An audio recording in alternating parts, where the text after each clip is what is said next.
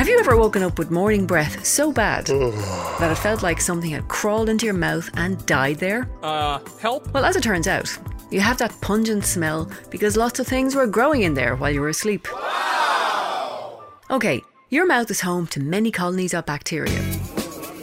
And it's a popular spot because it's warm, moist, and has a constant supply of food.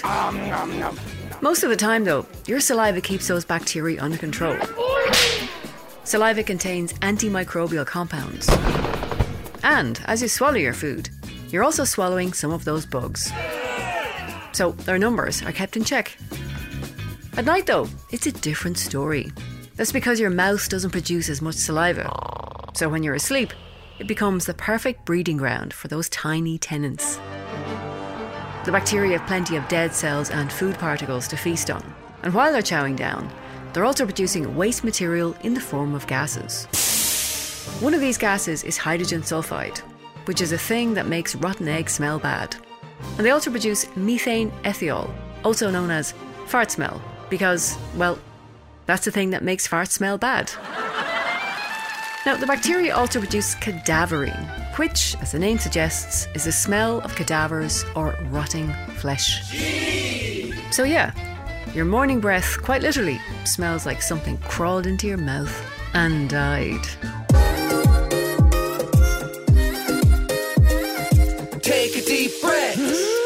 Fill up the two lungs in your chest. Let it all out.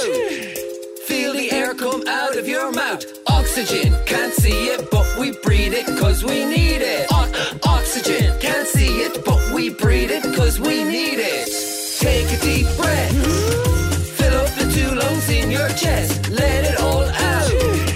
Feel the air come out of your mouth. Oxygen, can't see it, but we breathe it cause we need it. O- oxygen, can't see it, but we breathe it cause we need it.